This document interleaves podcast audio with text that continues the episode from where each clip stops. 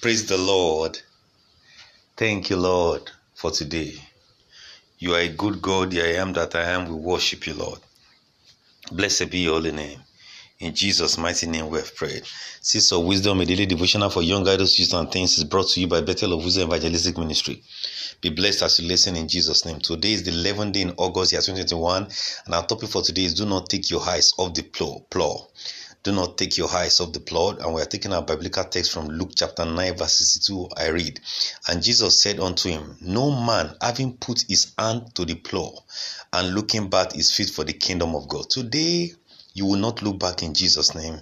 You will ever remain fit for the kingdom of God in Jesus' name. Egypt claims the invention of the plow. Plow. It was very crude until the until the last hundred years. The early plows, plows were made of wood fashioned with only one handle pulled by oxen. Plowing is the heaviest work in the toil of the field. It takes men to plow. It is done before seeds are sown.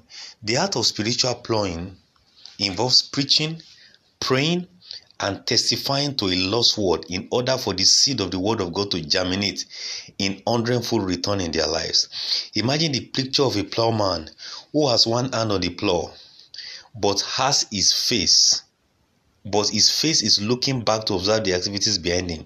That plowman will not achieve anything productive on the field.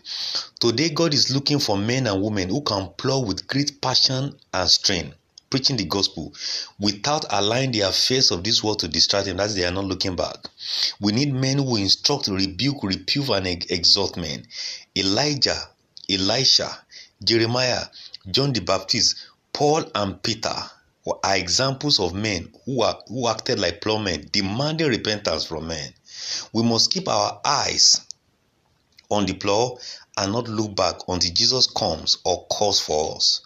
To look back is to be unfit and useless for the master's use. You will not look back in the name of Jesus. Like I said earlier, you will ever remain fit and useful for the master's use in Jesus' name. This when you decide to do the work of the Lord, do not look back so that the affairs of this world will not render you unfit. Pray this prayer with me. Father, help me not to take my eyes away from the from the plow in Jesus' name. Hallelujah. If you have been blessed by with today's devotional, please share with your friends and loved ones. You can follow us on our Facebook page at Seeds of Wisdom Devotional. Kindly like the page and follow us to get daily edifying materials on your page. The Lord bless you in Jesus' name. As you go out today, you will be useful for the master's use in Jesus' name. The affairs of this world will not distract you. You will excel, you will overcome, and you will be ever fit for his work and for the kingdom. In Jesus' name. Have a blessed day. The Lord bless you. Amen.